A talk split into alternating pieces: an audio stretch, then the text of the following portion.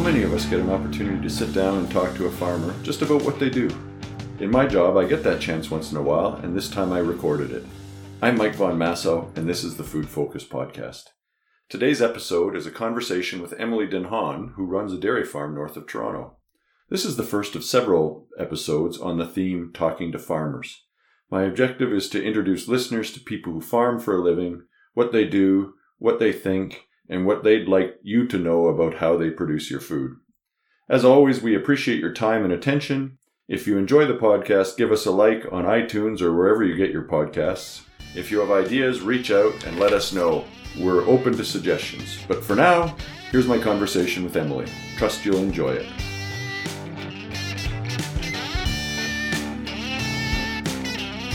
Well, hello, Emily. Thanks for taking the time to have a chat with us today.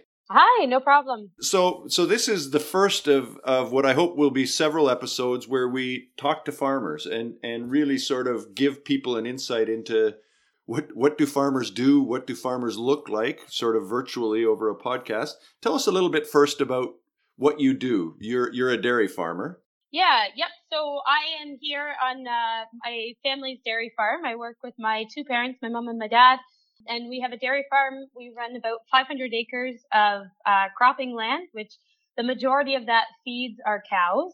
So it's forages or it's corn silage or or soybeans that are made into pellets. And so we are kind of a mix of cropping and dairy. And then we also have a on-farm processing facility. So we, we pasteurize and we bottle our own milk right here on the farm.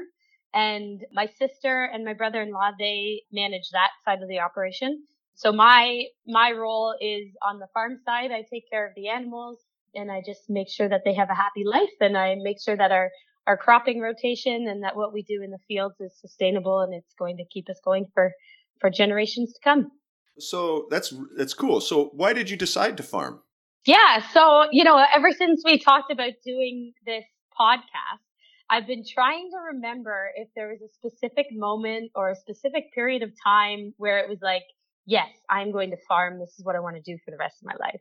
But I honestly can't I can't think of a time. I I can remember when I was a kid um, I was really involved in 4-H and even like probably from the age of four. I'm the youngest of four kids. So as soon as my oldest brother got involved in it, we kind of all joined in and, and played our part. So, and I can remember I always loved animals. You know, we got a calf every summer that we got to work with and, and she was kind of like our pet. And I always loved animals at that point.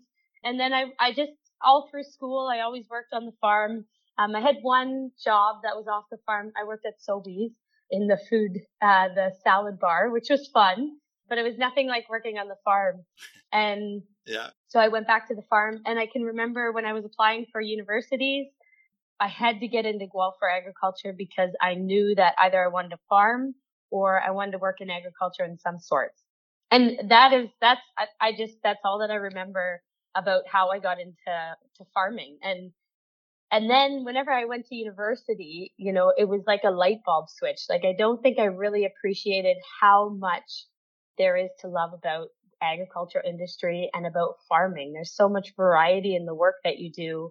You know, it's so hands on, it's so physical and, and I always loved that, but I don't think I ever really realized how much I appreciated having that just outside the back door to do. So I guess I, I've always kind of wanted to farm um, it just took leaving and going to university to really realize that why I wanted to farm.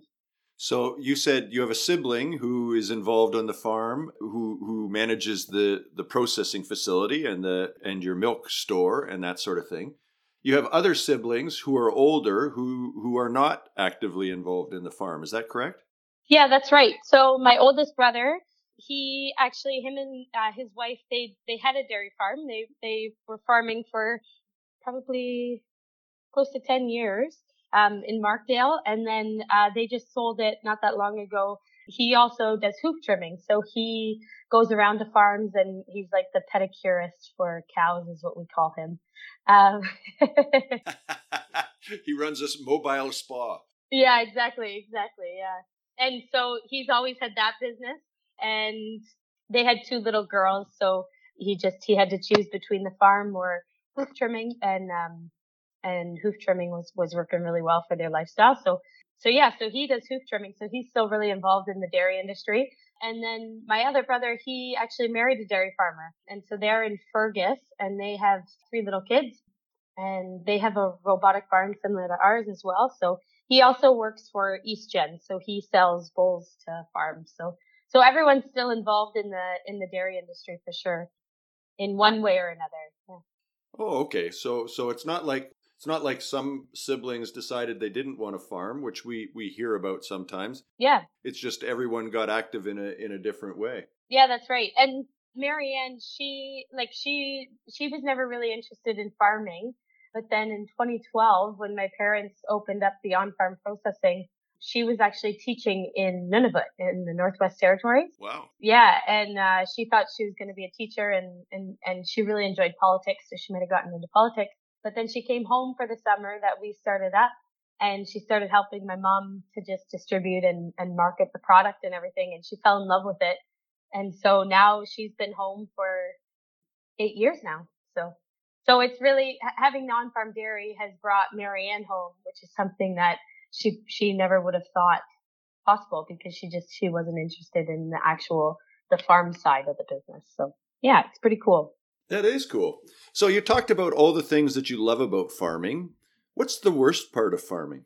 Yeah, you know, there are there's definitely bad days. It's just like anything. You know, when when the tractor breaks down or sometimes it seems like there's bad weeks when when when it's cropping season and and the rain doesn't stop or or something like that. We're we're so dependent on the weather and that that can really throw a curveball.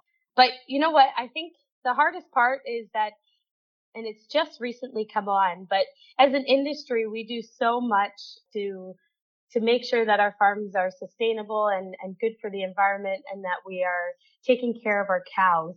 And to then to go on social media or to go on to to watch the news or or whatnot and see this rise in animal activists and and that they just they're spreading these these false these false facts about what goes on on a farm and they're really they're they're kind of smearing your name in the mud. And as many, as many would say, you know, farming is not just a job, it's a lifestyle. And so to hear people bash you like that is, it's hard to not take it personally. And so personally, you know, you can get over whenever the weather's been bad for a week because it's, it's nothing personal. It's just, that's the way it goes. Um, and sometimes you can laugh about it, but when you when you're constantly getting bashed by the very people that you are feeding and that you are you're doing these, these great jobs and you're working around the clock and putting your heart and soul into something that to me that that's the hardest part about farming in in this day and age. So if, if i had and and there will be if people who don't have a good understanding of dairy farming out there what's one thing you would tell them about what you do and how you do it yeah, so for sure. So we actually do tours on the farm and we have people come and they can see, you know, everything that happens on the farm. They walk through the barn and everybody wants to know something different about the farm, right? They, they, oftentimes they come in and they, they just want to see where the cows live. They want to see how they live. They, you know, the, we are now in a robotic milking barn. So the cows basically milk themselves. And so I think people just want to, want to be able to see and, and know that the cows have a good life and that you know, they're, they're being fed properly. They're, they've got lots of water and, and we care as farmers, we care about their well-being and about how they're doing. And, and that comes from not only because, because as farmers, we, we love animals and, and we care about the environment because we have to, because on a business perspective, if your animals are not happy and your animals are not healthy, then you're not going to have that business to build that lifestyle around. Yeah, exactly. No, that's that's cool. And so, if people want to come on a tour of your farm, they well, probably not in current times with with the COVID shutdown, but but generally, oh yeah, you're open and you schedule tours and let people take a look. You're not hiding anything. Yeah, we were actually supposed to have a beavers. One of the beavers clubs was supposed to come on Thursday night this week, but we had to cancel it for obvious reasons. So yeah, so we do an open house once a month um, in the summer months, in the nice months and we are going to do one at Easter, but obviously that's canceled too. Yeah. But yeah, we, we take a lot of groups in. It's something that whenever we built this barn and when we started the dairy, we've always we've always been focused, you know, it's animal activists have always been there. When I was at Guelph, I can remember, you know, we were talking about them then. I feel like it's maybe been heightened in the last, in the last year or maybe two years, but they've always been there. And, you know, we've always, as the agricultural industry, we should never stop educating our consumers on where their food comes from because it's so important that everyone appreciates and knows what goes into the very food on their plate. Um, and so when we started the processing facility and, and when we built our new barn, that was all in mind that we want to make sure that these are the, the barn, for example, is built so that we can have groups of tourists come through and they can see everything that goes on in the farm. So, so I'd be remiss if I didn't ask. No, I've clearly seen them myself, but I expect there are people out there who, when you say robots milk the cows, have this image of the of the maid from the Jetson family, yeah, running over and milking the cows, which which is inaccurate. Can you explain, sort of in lay terms, what robotic milking is? Yeah, so there's a stall in the barn, and the cows know that that what that stall is and whenever they feel like they want to get milk, it's similar to a, a, mother who's nursing. She knows when it's time to feed her baby, and the cows are the same way. And so whenever they feel that weight, they will just walk into that stall and an arm will come out and it will clean off the teats first and then it will attach to the teats.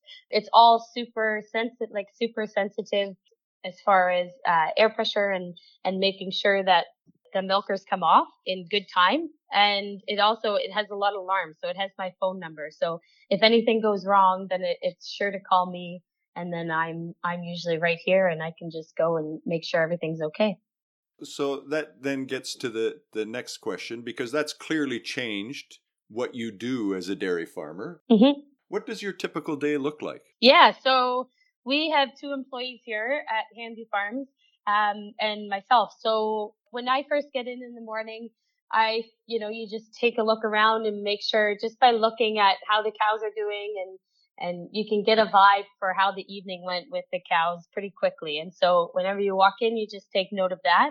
I check to see if there's any cows that calved overnight or if there's any cows that are calving at the moment.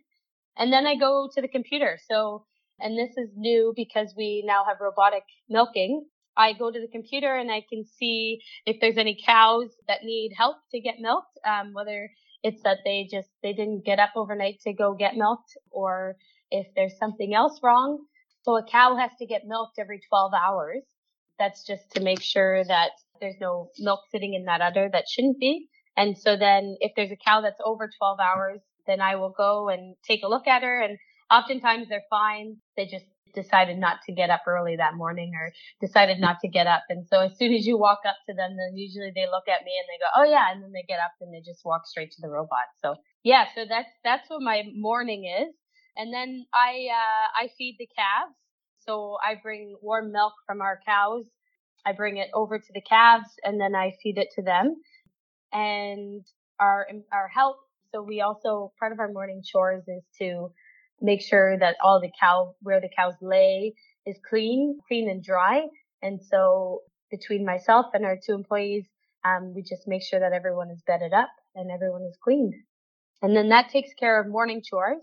So that usually takes us from 6.30 or 7. We get here in the morning and then we're done at around, depending on the day, we can be done around 10. Sometimes it's not till 11.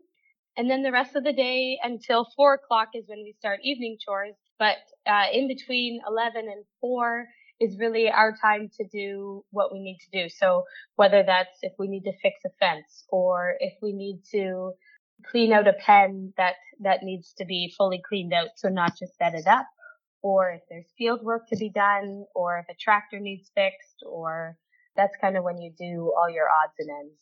Okay. Yeah, that's so that makes that makes a lot of sense. And and you know, we were talking before we started to record for many of us, life and work is significantly different now in uh, in the age of of COVID nineteen. But for you, your day to day, except maybe for the farm store, your day to day hasn't changed a whole bunch, really, probably. Yeah, so it's it's uh it's really really cool to see actually from both sides because I'm on the farming side, but right outside the farm you can see the store and we've converted the store so it's all online and people just come. There's boxes outside that they pick up for their orders. And so people don't even go in the store. They just come, they pick it up and then they leave. And, um, there's a lot of people at the store and, and you hear like listening to the news and looking on social media, you know, the panic is, is obviously there and there's a lot of, it's almost like the world has stopped for some people. And yet on the farm, you know, you walk in in the morning and, and the cows don't really care. The cows, the cows just go on their way. We just had a cow calf this morning and so, you know, everything just, just keeps ticking, uh, as it used to because it's no different here, right? And, and, and we are, so we don't have as many sales reps coming in or people coming in to, to drop stuff off unless it's necessary. And so maybe that slowed down, but yeah. But for the most part, you know, not too much has changed in our day to day. It's, I was saying earlier, it's, it's kind of funny because it feels like the world is moving in slow motion and it feels like we are supposed to slow down in some sense, but nothing is slowing down. yeah. And in fact, we're coming to the spring rush re- really pretty quickly too. Yeah, yeah, exactly. Yeah. Yeah. So I, I'm starting to feel like I'm starting to itch like, well, every spring you get that itch that you're like, ah, oh, I should, we should be out in the field. We should, we need to get out in the field, but we're definitely wait, we're definitely too early for that, but yeah, it's just starting to come. So, so uh, I'm going to spring a question on you that that I hadn't written in my pre notes, but mm-hmm. you know, many of us when we when we hear the word farmer, we think of a man in his 50s or 60s. You're not a man in your 50s or 60s. Far from it. Yes, uh, and and so, do you think? Are there any differences? This is a, maybe a naive question. Are there any differences because you're a young woman in in this sort of stereotypically male world? Yeah, you know what? I am extremely fortunate to have grown up with a very strong female figure, my mom. Um, she's always been involved in the farm. She's always been involved in the decision making on the farm. And so it was never a big deal for me. Even going to Guelph, it was never a big deal for me. Whereas when my mom started out, it was much more of a big deal and there was much more obstacles for her to overcome. So for myself, I can't say that there are a lot of obstacles and, and, you know, I'm in a great community, community as well where I grew up, most of the younger farmers around here, I grew up with, whether it's through the 4-H program. And so when we talk, it's just, um, we just talk about farming just like, like any, any other people, any other farmers would talk about farming yeah, so I would I wouldn't say that I've I've got a leg up by any means or or that that I've got a disadvantage. I think I think we have our our the female farmers that came before us. I think we have them to thank for all the hard work that they put in to make it to where it is today that that we can farm without obstacles. Yeah, that's that's really cool. You know, I uh, many years ago was doing some work in a consulting role that I did where we were interviewing farmers to evaluate how they answered questions on the census of agriculture.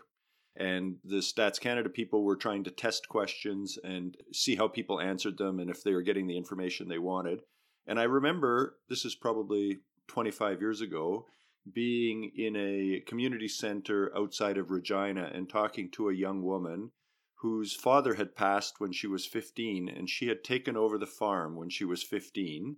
She was probably at this time in her late 20s and answered the question, Are you a farmer? I don't remember exactly what the question was. And she said, No. And I, I shook my head a bit and I said, Well, why would you say no given what you've told me about your farming operation. Well you know now that we have kids i'm i'm maybe in the field a little less than i used to be and i'm the one doing the accounting and i'm the one running for parts and and that sort of thing and maybe i'm just not as active in the farm anymore. And and i said are you involved in the decisions and are you involved in the finances and that sort of thing? Oh yeah of course. And and and so so i think as you say, maybe some of those pioneers have have changed, and maybe the definition of a farmer has changed. Is is it's not just about getting dirt under your fingernails. Maybe it's about managing a business. Yeah, I uh, I couldn't agree with you more. I think we have both to to thank. You know, technology has definitely come a long way, and farming in a sense, especially in the last couple years with these trade deals that like speaking from a dairy perspective, the last couple years have been kind of hard as far as as losing in trade deals in the dairy industry. And it's really made us tighten up our our margins and tighten up our books and how much we spend here and how much we spend there. And so I think farming has become much more focused on the bookwork, on the finances. People are starting to, and not people are starting, people have always looked at books, but there's become a more of a presence and more of an importance to have good bookwork and to have good finances and, and know, know the direction of your operation in order for it to be successful and in order for it to continue for the next generations. Because as we've seen in the last couple years you know it it can get pretty tight. And we may see that with this covid-19 situation depending on how it how it rolls out over the next you know couple months after it's even after it's done.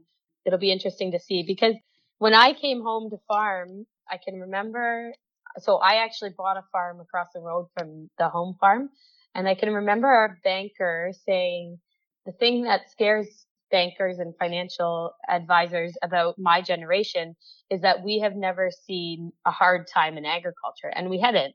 You know like our our parents they've gone through tough times in the in the was it the 80s yeah.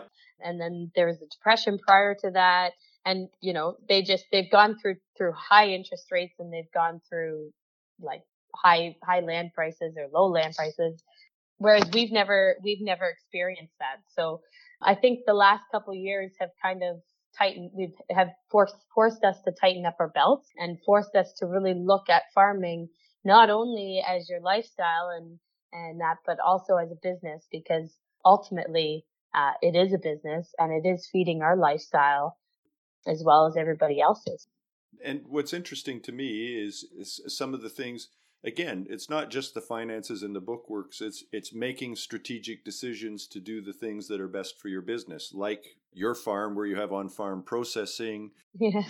I was intrigued when you and I had a chat when we were on a panel together about a month ago or probably 2 months ago now as time passes that one of the things technology or the robots have let you do is to say not all the milk is exactly the same. You sell an A2 milk, which is for those that don't know, is a, a product for those uh, for for people who might have dairy sensitivities, and it's a different protein, and for many people that allows them to to continue to to drink and enjoy milk. But because you have the robots and different pipes, that cow has a RFID tag and the robot knows what kind of milk she's producing and ships it to a different tank based on that, right? And so you're you're able to use technology to really make strategic decisions that allow you to maximize the opportunities for your business. Yeah, exactly. And so there's those technologies and there's also the technologies are helping us to become better managers. I would say a lot of farmers today like us for example we have we have employees and so we've become managers and we're able to you know look at each piece of equipment and make sure that it is useful for us and that it's actually benefiting us in a way. And before we purchase a piece of equipment, we ensure that that is going to be useful and it's going to benefit us. And it's the same with our hired help. You know, we're able to, to work with them and they kind of take some of that physical work off of our plate so that, so that we can look at our books and so that we can sit down because, you know, a lot of people would argue that the, that the computer work is actually some of the most important work that goes on on the farm just because that's really the basics of, of what makes everything run. So as much as you have to be out with the cows and you have to, to make sure that everything is, is healthy and everything is, is sustainable, it's important to make sure that your books are healthy too. So I think we've, we've started to see a switch in that as well in the farming industry. So I have a couple of questions left. I'm getting to the to the time that I told you I would take. So I'm hopeful that you'll indulge me for a couple of quick questions. Yeah, no problem. One challenge we often hear about, especially in dairy, is that it's tough for young people to get into farming. How have you managed to do it? Yeah, so I grew up with parents who uh, went through the 22% interest rates. Yeah. um, when they started out dairy farming. So they had a much harder time than I have had getting started in dairy farming. And for myself, so, and not to say that it's not tough still. I think I am just, I'm comfortable with debt. And you really have to be because it's such a high investment when you first start out. You know, not only do you have to buy a barn and the cows, but you have to buy the quota on top of that. And so the overhead costs are just so high. And that's, I think, what the challenge is. Um, and you have to be comfortable with that debt load. I'm I'm fortunate enough to have family who uh, parents who are advocates for good succession planning, and so and along with that, I'm comfortable with having good debt is what we call it, and and managing that. And so I think that's that's what the the big challenge is, and uh, yeah, I've, I've been fortunate in many ways. Well, no, and, and and and I think that people don't people often don't understand that, and you know having you know the challenge of succession planning, which allows people to get into young people to get into farming while allowing the older generation to to have the the equity to survive and to to have a pension and and, and all of the, those those are often difficult decisions so it's always nice to see when when it's gone well yeah I think we've talked a little bit about how it's changed since you got into farming. What what, what do you think it'll look like 10 years from now? Yeah, I um I think technology is is just continuing to grow. You know, you read the Ontario Farmer or you read the Progressive Dairyman or any of those kind of magazines and and the future looks so bright.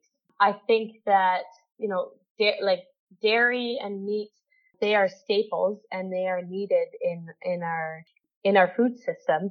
Um, I think that there's going to be a lot more innovation as far as what we use dairy for, um, and maybe different dairy beverages and such and for example, our own our own processing facility, it's kind of like a artisan small batch, right? So, and there's a lot more beef farmers that are starting to do that. They're starting to sell beef right from from their farm gate, mm. and so I think that's really starting to connect the consumer um, with their food, and that's where we need to get in the future because the technology is not lagging, but we need to make sure that our consumer and, and the general public is on side and they understand that technology and the need for that technology because otherwise we're going to run into into troubles where there's this misunderstanding um, and people aren't trusting their food anymore. And those are our only customers. So we need to make sure that they understand what is going on on the farm level. Uh, i think that's our, our biggest priority right now. It should be before we can really continue to take steps in the in the technology direction.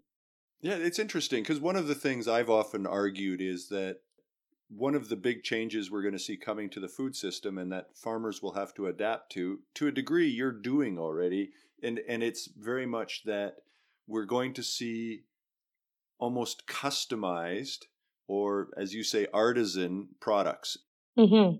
and that we have to realize that that's okay that if i produce something that's different from my neighbor that doesn't mean mine is better. It just means there's a different customer. And and i think that that's an adjustment that many farmers have to come through mentally that when they see someone say well i'm selling this kind of beef or i'm selling this kind of milk it doesn't mean other kinds of milk are bad. It just means that there's a specific customer segment who wants that and and I would agree with you. I think that's probably one of the biggest changes we're we're seeing coming down the pipe.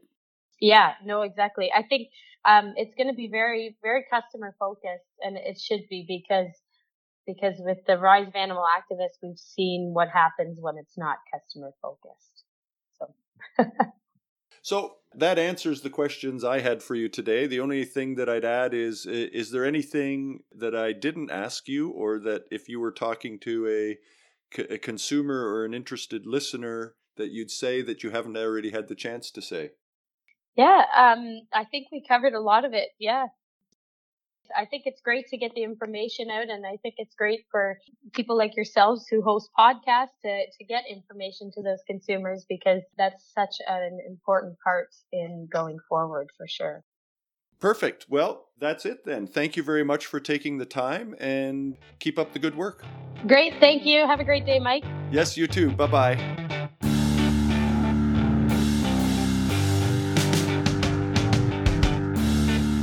we wrap up another episode of Food Focus, I thought I would just take a quick moment to thank Molly Gallant, who really does the heavy lifting in producing this podcast. She does all the hard work. I get to have the interesting discussions. Thank Zachary Von Massow for the original music. Before we go, I'd like to remind you again about our foodfocusguelph.ca website. Check out our blog, updated at least weekly. Check out previous versions of the podcast.